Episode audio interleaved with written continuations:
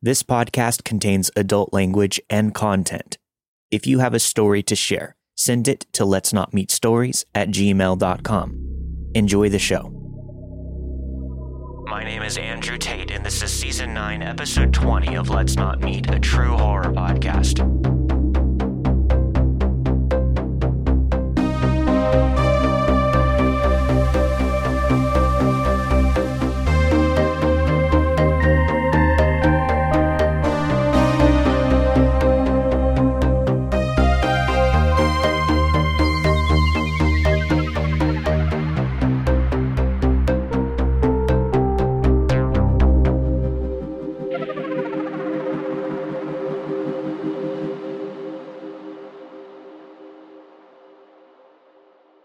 I recently started listening to this podcast, and I thought that it would be nice to tell my story not only for other people like me who do their dishes and like listening to true crime or other true stories, but mostly for the fact that people need to understand what the real world is actually like. The real world is much darker than it seems. I haven't talked about this since it happened, but I appreciate how you convey everybody's stories. As much as people tell you that you are crazy or just plain old paranoid, this podcast reminds me that I do have trust in this world. Everything isn't rainbows and lollipops. People are sinister. What lurks in the shadows can even lurk in broad daylight. It's nice knowing that I'm not alone. To give you a little backstory, I was always a very nervous child around other people, mostly strangers. As an adult, I still get nervous, I've always gotten strong gut feelings about most people. I mostly keep these feelings to myself, but when I was younger, I would tell my parents if something was ever off. Whenever I would tell anyone, they always chalked it up to me being paranoid due to the fact that sometimes I could be a little overzealous when sharing my strong gut feelings. I was working as a lifeguard at our local pool and gym I had been a lifeguard for almost three years. I can proudly say that I was very good at my job. I loved the people, even when they could be bothersome.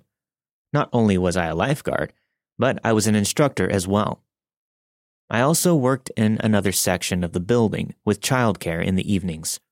I lived in a small town, and work was roughly five to ten minutes away from my house. I lived in what was technically the countryside, with a lot of cornfields. I also lived next to my old high school. Keep this in mind for later. Working as a lifeguard for three years, it wasn't an uncommon occurrence to have creeps gawking. I'm sure any lifeguard has been in an uncomfortable situation with someone creepy. As a female, I have found more than my fair share of this. Over half of my creeps have been male adults, ranging from 30 to over 65. Yes, over 65. I had filed three reports concerning multiple men bothering me within the time span of a year. I had to be walked out to my car by other staff when working in the evening. Surprisingly, I got used to it. A word of advice don't get used to it. It was my job, though. I had to be polite about engaging with all members, even after filing a report on some of them. If a member came in, it was our company's policy to be polite and deal with them if you were on duty. I would adhere to this. Sometimes I would chuckle or laugh with members, which the company loved. I always thought this policy, to be friendly, was a big fucking mistake. It felt wrong to leave the door for members open that wide. There was also a rule stated to members not to talk to or bother lifeguards while they were on duty. Half of the time, I was the only lifeguard there since I was the oldest out of all of the staff. The staff ranged in age. I was 19 to 21 while working there. I was always told by some gentlemen who were members of the gym that I didn't look my age. They thought that I was younger. I was bothered often while I was on duty at the lifeguard station, but I always knew who my regulars were, and I always knew the times to expect them to come by every day. The pool area was attached to the gym and had a sauna as well. Many members would work out and then go over to the sauna to finish off their workout with a 20 minute sweat. One day, a new member joined the gym and went straight to the sauna. A few weeks went by, and he continued doing this every day at the same time. He would often go into the sauna area with a coworker of mine that I worked with in the childcare section of the building. This new member would always wave to me while the coworker that he was with would joke with me or chat for a bit. This was usually around lunchtime, and it was downtime for me since I either had no one in the pool or maybe just a few people. More people would be in the sauna, which meant that it was a prime time for people who wanted to chat with me. Mind you, at this time, I was a 21 year old woman with a boyfriend. I was just trying to get a decent paycheck. This new member, who we'll call Mike, finally came out of the sauna one day and passed behind my lifeguard station. He continued walking for a moment, then stopped and turned. No one was in the pool, so it was just me out there in the pool area alone. Mike asked, Why do I always see you here? In the same chair, every day. In my head, this seemed like a routine question, so I gave a simple, short, and sweet answer. Because nobody else wants to work. Mike laughed as he inched closer to me. It wasn't uncomfortable for me, but with the height of my station and the power that I had, being the lifeguard on duty, I felt like I could easily kick him out if he became a problem. I continued giving him simple answers, keeping the company policy to be polite to members in mind. I started seeing Mike everywhere. I would see him multiple times throughout my lifeguard shift. I would also see him in the evening when I worked in the childcare area. He would come in to play basketball by himself or with a group of friends.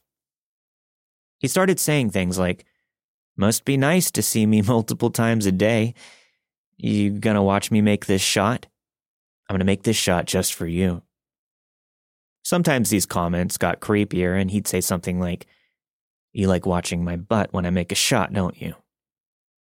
These comments would leave me feeling stunned I would either not respond or break away saying that I needed to attend to a child that didn't actually need to be attended to. I finally mustered up the courage to ask a coworker about Mike. My coworker told me that Mike had a heart condition and lived in the apartment complex next door, which is why he always spent the majority of his day hanging around the gym.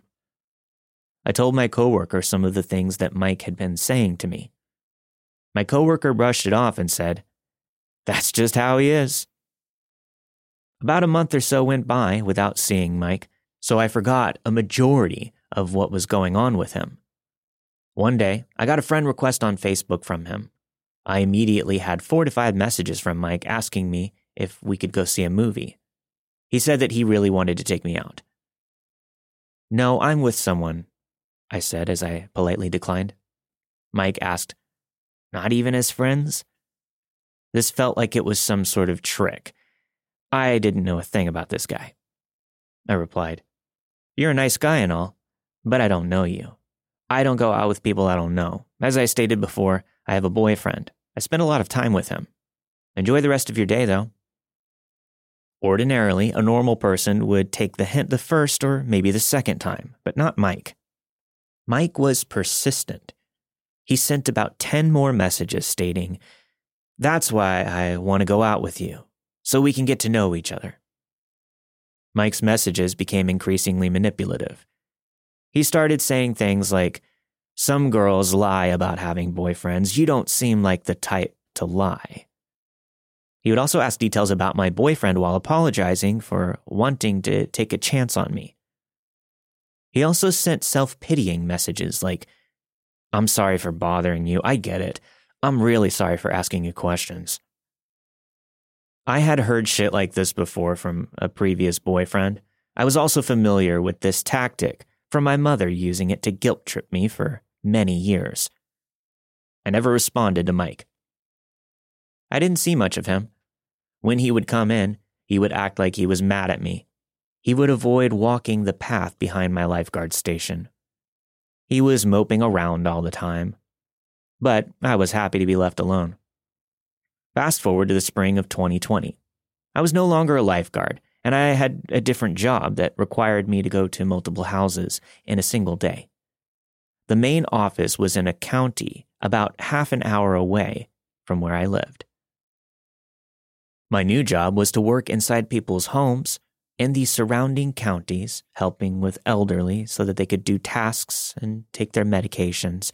Basically, I would sit with them, keep them company, and make sure that they had everything that they needed. My boyfriend had sworn into the military. He was at boot camp and had some extra training that year, so he wasn't around. I lived with my dad and his dog. I always told my dad everything, so my dad knew me and my schedule well.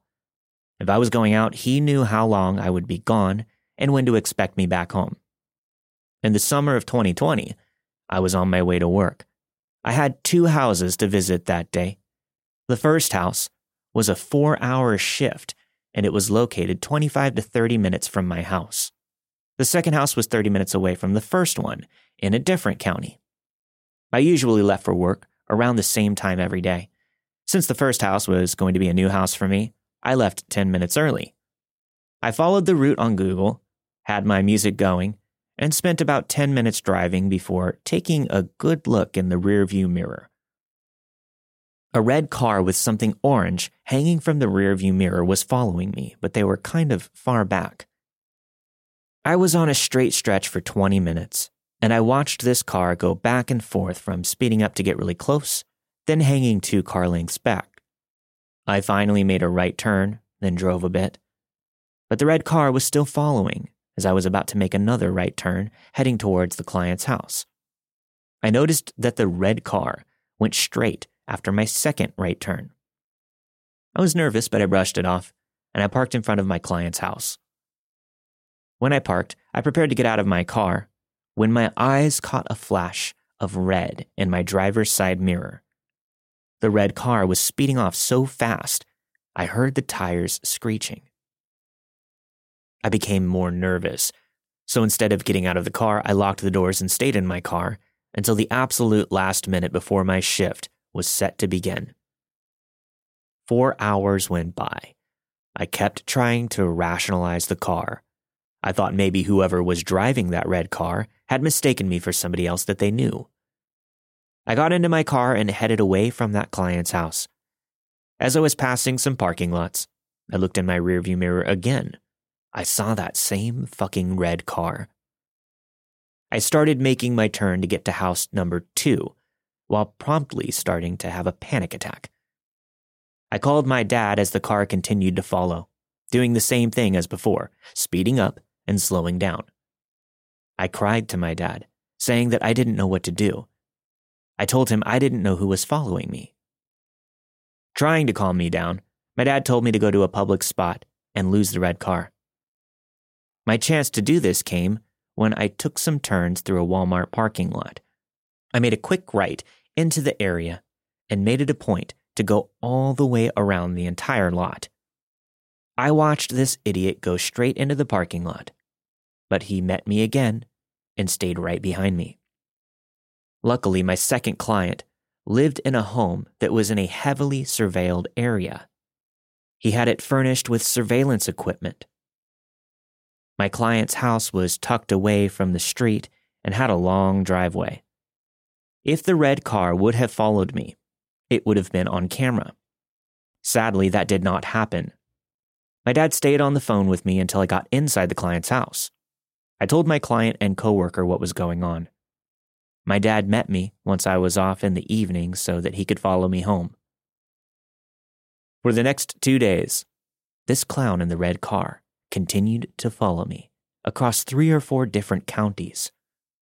The car followed me to multiple houses, but never followed me in the evenings as far as I knew. My dad wanted to wait to call the sheriff, Due to where our house was, that's who we were supposed to call. We were out of the jurisdiction of the police, so there was nothing that they could do for us.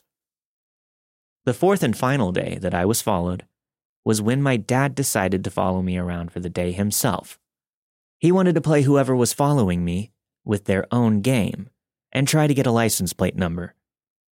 I tried before, but I couldn't get a good picture without drawing attention to what I was doing. Plus, this driver never drove ahead of me. I pulled out of my driveway and started my route. I didn't see a car at first, but then this fucker passed me as they were coming down my road. It felt like slow motion watching this guy press on his brakes hard. My dad was on the phone with me the whole time. He was in the car right behind me watching as this red car turned around to follow me. I had another panic attack. I was fed up with this. This person was following me to work and passing by my house now. They knew my schedule and were clearly willing to follow me anywhere at any time. We got to a traffic light in town, and this driver had the audacity to pull into the lane directly to my right, as I was in the lane to go straight. It was dark and raining that morning. They were wearing sunglasses with a hat that had a visor pulled down. I tried my best to make it look like I wasn't obviously watching, but I had my dad right behind me. After a while, I made a right turn and drove a few blocks. When I came to a four way stop, the red car was to my right. They sped through the intersection and made a right at the next intersecting street. I made a left and continued straight for a few blocks, then hit another four way stop. And there it was again, Mr. Red Car. I stopped first, but my dad was still behind us.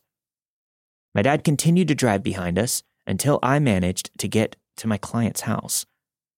The client knew what was going on and kindly waited for me on the porch. My dad followed Mr. Red Car. My dad said that the red car was parked in a shopping center five streets away from my client's house. My dad circled back and parked across the street, facing the end of the street. He watched Mr. Red Car as he drove by six times during the two hour window that I was with my client. That night, after returning home, as I lay in bed, I see a Facebook notification. It says I have a message. It's from Mike, the guy who was a member of the gym that I used to work at. I had spoken to Mike in 2019, the year prior.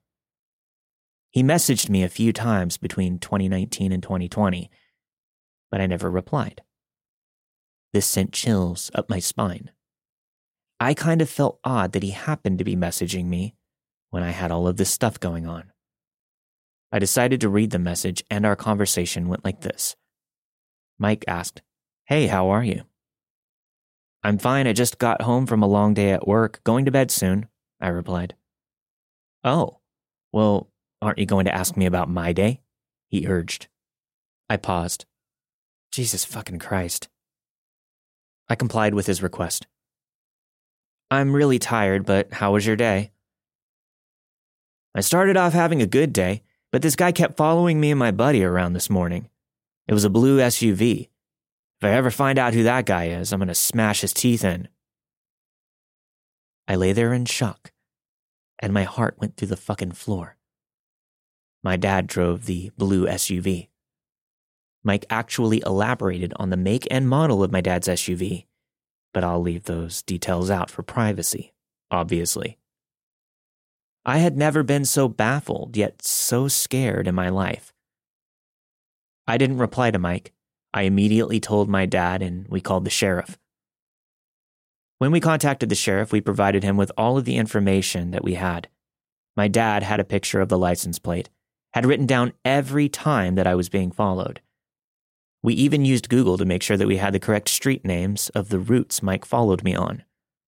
I had three pages worth, detailing every single street and every single turn, every single time that this happened. I shared that Mike blatantly admitted to being followed by my dad, which meant that he was indirectly admitting to following me. The sheriff sent a female deputy out to take my statement. She asked me all kinds of questions and took the license plate number. She asked if I knew where Mike lived. I told her the last place I knew that he lived was the apartments next to my previous place of employment. I specifically told her that I knew he was the same car following me around. I was insisting to the point of being overzealous, and she told me to calm down. She told me that I was smart in keeping track of everything. She said to give her a call if anything else came up. She also let me know that I shouldn't hesitate to call 911. I was concerned since I worked in multiple counties daily, but she reassured me that once my information was put into the system, other counties would be able to access it. She said that she and another deputy were going to go to Mike's and have a chat with him after leaving my house. I didn't wait for a phone call afterward. I just went to my room and I thought about what could happen next. I also thought about what could have happened over the last two years that maybe I didn't notice. I didn't sleep, but my dad told me that the deputies went over to Mike's. Turns out, Mike was 33 years old. He lied to the sheriff and deputy about the red car. He said it was a friend's car. Mike said that he had no involvement in following me around. He said he didn't even know me. The red car was registered in his name, though. Mike didn't work due to his heart condition, which gave him all the free time in the world to follow me around. The female deputy told him if he ever tried to mess with me again, she wouldn't be back just to chat. She said that legal action would be taken, and she would see it through to the end. As far as I know, I never saw Mike or his red car again after that.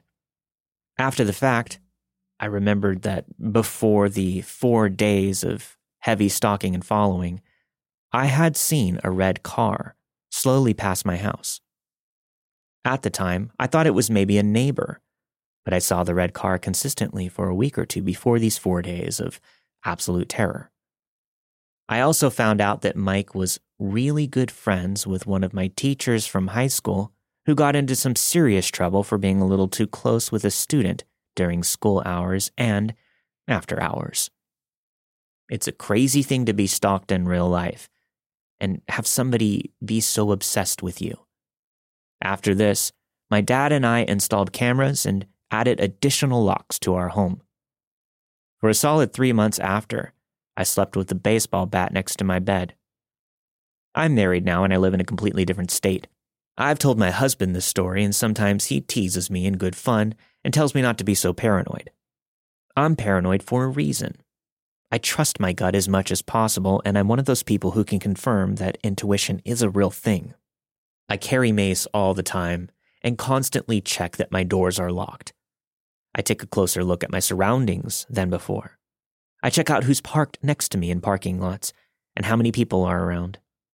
I'm not living in fear, but I take careful measures. Things like this happen to more people than you would think.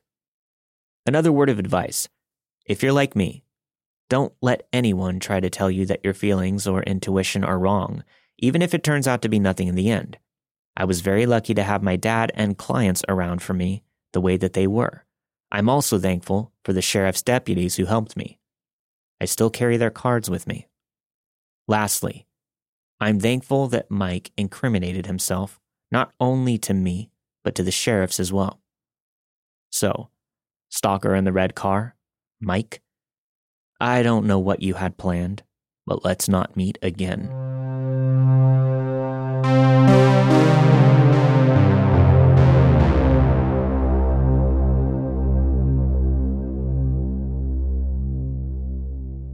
To tell this story well, I have to give quite a bit of backstory.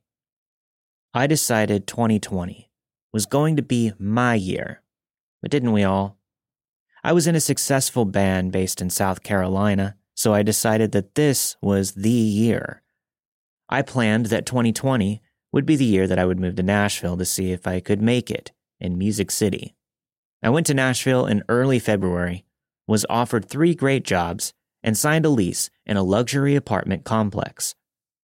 Why did I go for a lease in a luxury apartment complex? Because I could. I had three great job offers I was even able to work two of the jobs if I wanted until I started getting booked for shows. Life was great. My feet hit the soil in Nashville, Tennessee, the exact day that the shelter in place order went into effect. One by one, my job offers pulled out. Since I willingly left my previous jobs to move to Nashville, I didn't qualify for unemployment.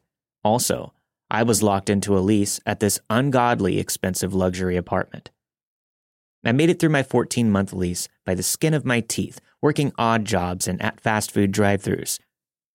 Since I had been using every cent that I had on survival, I had not been able to dedicate anything to my music. During this time, my sister moved to Nashville, and things were starting to open up again. My sister is a nurse. She and I have never gotten along. Now, her home had recently been broken into, and she asked me to move in with her, along with my very large dog. My sister said all I had to do was help with the utility bills and help out with her dog. This seemed like an opportunity for me to get back on my feet again. This might be a good time to introduce my pride and joy, my dog. His name is Shadow Bear. He is a black seven year old Bouvier de Flanders, and he's about 110 pounds of muscle. I say that as if I'm boasting about having a purebred dog or something, but my family was contacted by a breeder that they had a puppy from in the past.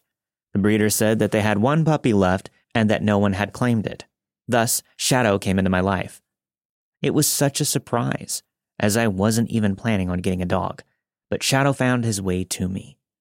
I didn't even have a name picked out for him the first two weeks because I wanted his name to be perfect. Even as a three month old puppy, he never needed a leash. He followed me around everywhere, always right behind me. This angel has been with me through everything five different moves, COVID, breakups, you name it. Shadow was there. Part of the reason we had to move so much was my narrow escape from an abusive ex boyfriend. Let's just say that my shadow, had to stand in front of me a time or two. Shadow has protected me my whole life, and he doesn't realize that he doesn't have to anymore. His life hasn't been the easiest because he always had to take care of me. When you're starting out in Nashville, you get everyone's scraps. The only shifts that there was a chance to get were shifts that no one wanted to pick up. I was working about 60 hours per week as well as picking up shows whenever I could. I was living at my sister's house and trying to rest as much as possible. One evening, I played a four hour show until 2 in the morning and then woke up the next day to play another show at 10 a.m. My boyfriend was hanging out with me since he played guitar for me at both of these shows, and we were ready to take a nap. I decided to let Shadow out in the backyard to run around a bit to burn some energy before we fell asleep. There was a small area of the yard that wasn't completely fenced, maybe six feet total. Yes, I know, I shouldn't have let my dog out off leash, knowing that part of the yard wasn't fully fenced. But Shadow's recall was amazing, and there had never been a time that he went rogue. I was wearing nothing but a bathrobe, and even that was too much because it was hot as hell, 90 something degrees. The next door neighbors were outside in their yard. They were playing Spanish music so loudly that it could be heard throughout the neighborhood, but we're fine with it since they're great neighbors. Without warning, a man walks up the alley. I noticed him immediately, and so did Shadow. The man wasn't walking into our yard, but he was very close to it. If that wasn't weird enough, the man was wearing cargo shorts, a long black trench coat, a black winter toboggan hat, and dark sunglasses. When I saw this man, I already knew what was going to happen. I quickly yelled, No! to Shadow three times, but he was already gone. I don't know how to describe it, but evil energy just exuded off of this man. The vile energy was palpable in the air. I had never felt anything like it. Shadow just knew something wasn't right, he took off into the alley. He barked, snarled, gnashed his teeth, and chased this man away from the property.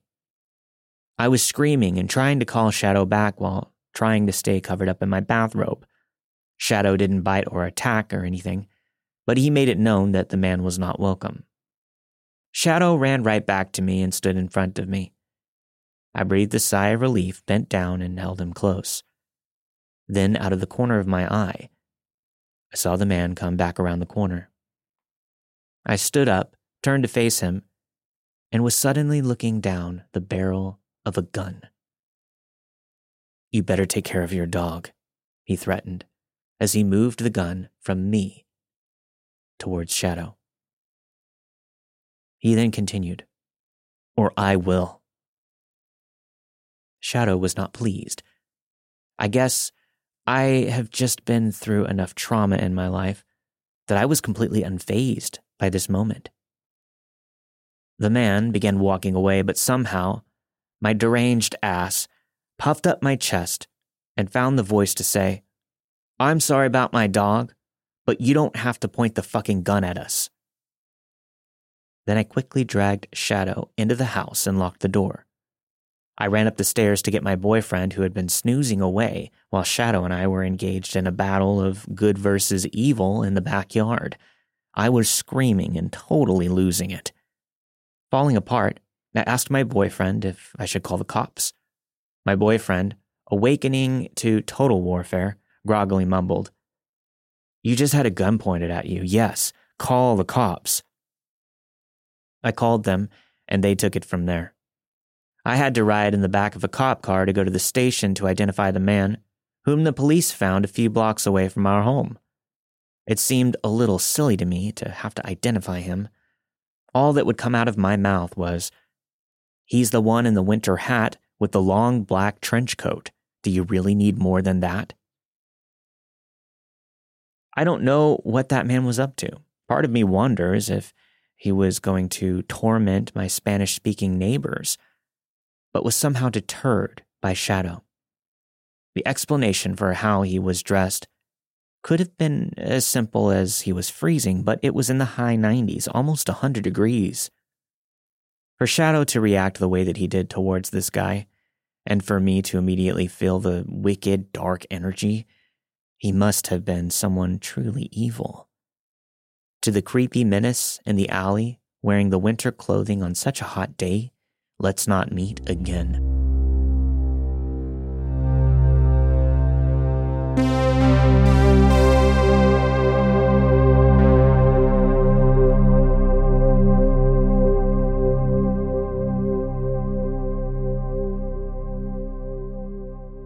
I'm 22 years old and have been listening to this podcast since mid 2019. I live in a big city in southwest England, and this happened last year. I was living in a city that was known for its beauty and old timey architecture. I lived there for university, and at the time of this story, I was in my third year of university. I was a student full time and worked at my local supermarket, rhyming with pesto the Brits will get this one. There was a particular month when I struggled to make rent. Luckily, Christmas was coming up, and supermarkets handed out overtime like nobody's business. The city that I lived in during this time was completely full of old, posh people or university students. There was no in between. While it was a beautiful city, there was a shitty part. I lived in the armpit of this city for the cheap rent and the lack of old, posh people. It was a student's perfect homeland. I had been working for about 10 days straight. I had an early opening shift, which started at 6 in the morning. I rarely took early shifts, but I did in this case since I needed the money. As I never took these types of shifts, my sleeping pattern just wasn't used to ending the night early in order to be awake at 4:30 in the morning. It was roughly 2 in the morning at this point, and I was tossing and turning, cussing myself blind for not being able to sleep. Then I heard a slight knock at the door. Now it was Christmas, holiday season. My two flatmates had gone home. My parents only lived about half an hour away, so I decided to stay at the flat and continue to work. I knew it couldn't have been my flatmates knocking on the door that night. To understand the layout of my flat, once at the main door, you would walk down a small hallway and then up a flight of stairs. From there was the front door to our flat. My flatmates and I were three students who shared this massive house that was converted into smaller flats. A few other renters in the building were a man below us who loved to play James Blunt at all hours of the morning. There was another man in another flat who cooked fish every day. Through the entrance of our flat, to the immediate right, was my bedroom, then down the hallway were my two flatmates' bedrooms. I was closest to the front door. As I was saying, it was close to two in the morning when I heard this faint knock, and my heart stopped. You know that feeling when you're very scared, but you can't move? Your whole body goes hot, then cold, and you have this sinking feeling in your stomach. I had that. Part of me thought that it was the James Blunt fan from downstairs, or maybe the fishy bloke, but despite living there for three years, I had never really interacted with them apart from a couple of hellos as I saw them around. I was going through my mind as to who could be knocking on my door so faintly at two in the early Tuesday morning. I lay there for a moment, and the knock happened again. I heard my heartbeat through my ears. I was thinking of ways to scare them off, but who was I fooling? I'm a 22 year old girl who's 5 feet tall and weighs 112 pounds. I was, and still am, about as intimidating as a puppy. Another 10 seconds go by, and this time, this mysterious person starts knocking louder, to the point where I thought they were going to break the door down. Banging on the door now. With my adrenaline pumping, and how close my room is to the front door, it definitely felt like that. It didn't seem like anyone else woke up from downstairs, so the knocking couldn't have been that loud, right? Whoever was outside tried the door handle to my flat. This flat was a million years old, and that door handle has a very specific squeak to it as you pull down on it. So when I heard that sound, I knew that this person was trying to break in. I got up and I moved to the other side of the room. Don't ask why I thought that that was going to do something. I thanked all the gods of all the religions that I locked the door that night. This person couldn't break through that flat door, though they managed to break through the front door downstairs, apparently. After calming myself down from the whole ordeal, I ended up saying fuck it and stayed awake. I was supposed to be up in about two hours anyway, and I definitely couldn't sleep after that, so I just stayed up. The next morning, as I ended my early shift, my landlord called me and asked if I was on my way home. I said yes, and I headed straight there. He told me that the James Blunt fan called him earlier that day to let him know that someone broke into the main door the previous night. I arrived home and there were two police officers, my landlord, the fishy bloke, and the James Blunt enthusiast. My landlord asked if I was okay and sounded very worried. They asked if I heard or saw anything that happened that night inside or outside the house. I told the story of the knocking and how someone tried the handle of the front door. The officers recorded what I was saying, as did my landlord. The James Blunt man told me that he heard a knock on his flat door that night as well. He looked through his peephole and he saw a man, maybe in his late 20s, with green hair and a pale blue hoodie. This man had some sort of shiny object in his hand. My mind immediately jumped to the shiny object being a knife, which was confirmed later. The James Blunt guy only saw this man for about 10 seconds, but he said that the man with the green hair knocked fairly faintly a couple of times before trying the door handle and then moving on. We assume that this is when he went upstairs to my flat. The officers recorded our story down, and the front door was fixed after being bashed in. The next day, I was telling my friends this whole story over a pint. Then one of my friends, who lived by a bridge over some train tracks, said that he woke up that morning to see three police cars and an ambulance on the bridge. They had closed off the road. He asked his neighbor what happened as he left for work at 7 a.m. in the morning. It turned out to be the man with the green hair, absolutely covered in blood, His face, his hair, his pale blue hoodie all seeped in with red on the tracks. This man was the man who broke into my building. He took his own life by jumping off the bridge and onto the tracks at five that morning. My friend said that after they took the body away, it was suspected that the man with the green hair had hurt someone. It didn't seem like it was a murder, but it was an attempted murder to say the least. The police gathered a knife that had dried blood on it, yet the man's body had no stab wounds or superficial wounds to himself. I count my lucky stars that I locked my door that night, but I wish I was fast asleep so I didn't have to be in fear in my own home. I feel sorry for the James Blunt fan, as he saw him that night through the peephole. He was a lot more friendly to me, and I think that he felt protective in some ways after that.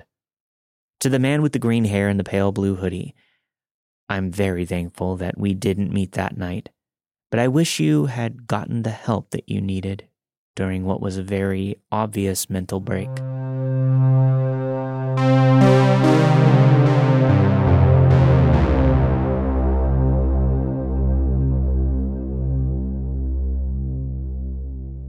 This final story contains some references and descriptions of hunting animals. Listener discretion is advised. This story happened about five years ago, right around winter solstice. I'm an avid outdoorsman and an owner of 150 acres of land in New England. Some of my favorite seasonal activities are hunting and trapping. All of my land is not posted. For those who don't understand that, it means that anyone can walk through your land and hunt, and with permission, they can camp as well. In the years leading up to this incident, I decided to return to a form of hunting I did as a kid back when I lived on the West Coast, which was baiting and trapping. I decided to focus most of my winters on this, trapping small game such as rabbit and hares. With great success, my first winter haul, I caught myself somewhere around 20 gray hares. I had found various burrows and common winter paths that would slightly change each season. My traps were simple spring loaded snares made with a steel cable noose attached to a bent sapling that functioned like a spring. I chose this method because it's the most ethical way of catching and killing hares. I've always made it a habit to carry a 9mm handgun mostly for comfort and to ward off coyotes. It's not uncommon to find a partial rabbit snared or only a paw left behind, as this is free food for the nocturnal predators. I had been trapping for a few years. Then one Saturday morning, I went to check my traps.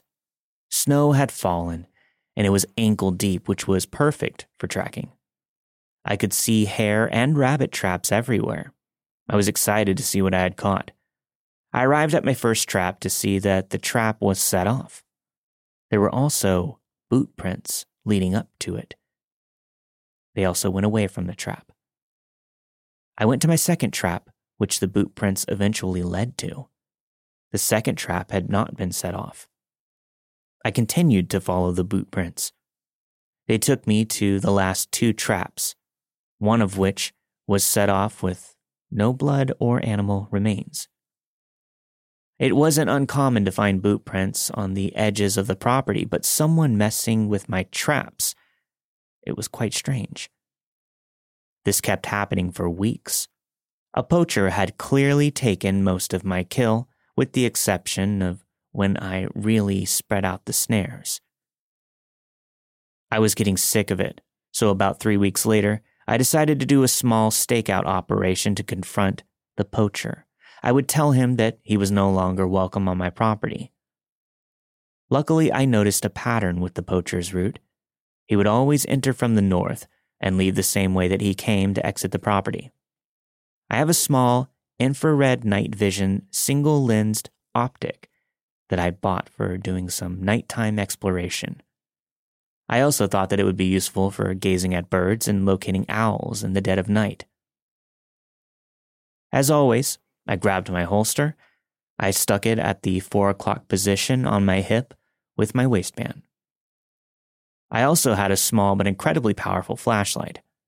I left my house at 2:30 in the morning and began to walk out to my traps, which I specifically set up in a shape so it would be able to clearly see all of them.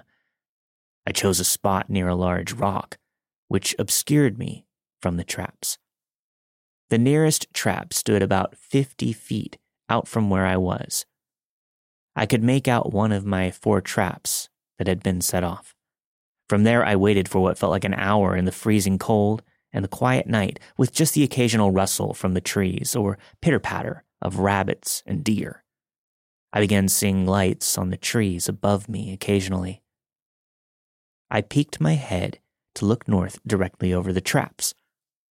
I used my optic, which didn't really help much until the poacher would enter the vicinity of the traps.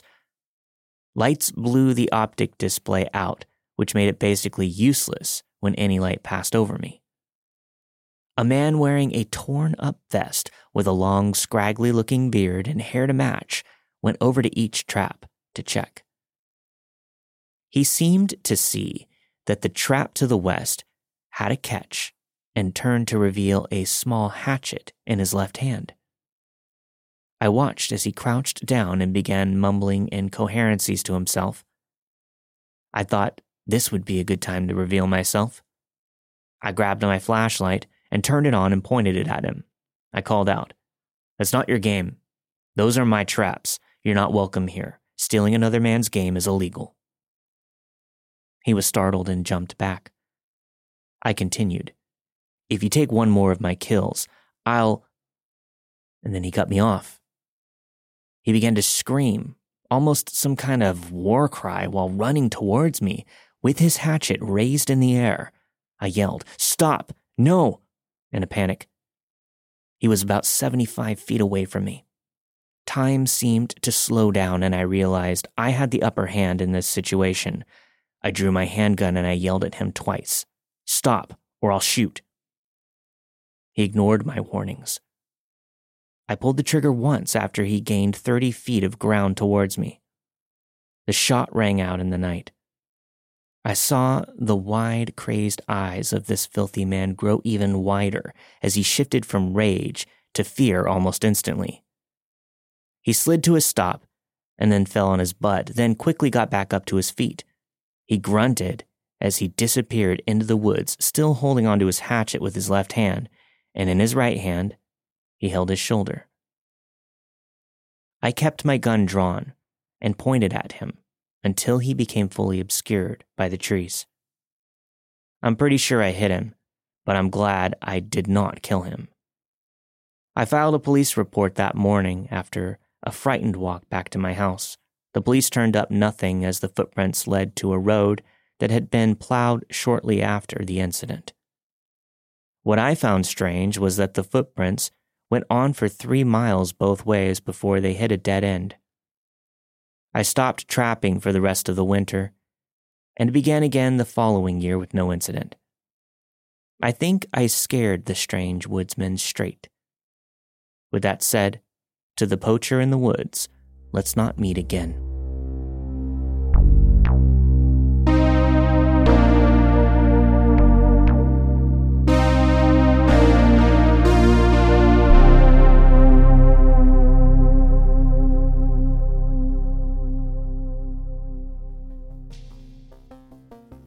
Don't forget to stick around after the music if you're a patron for your extended ad free version of this week's episode of Let's Not Meet a True Horror podcast. And if you'd like to get access to all of the bonus content, head over to patreon.com forward slash Let's Not Meet podcast. This week you have heard Work Stalker by Mrs. Adams, Shadow by Sam, Don't Take the Early Shift by Molly, and finally, Hares and Hatchet by a listener that asked to remain anonymous. All of the stories you've heard this week were narrated and produced with the permission of the respective authors. Let's Not Meet, a true horror podcast, is not associated with Reddit or any other message boards online. If you want to send a story in, send it to let's not meet stories at gmail.com. Next week, we'll be doing another edition of The Lost Stories for our Christmas special. I look forward to seeing you all then. Stay safe.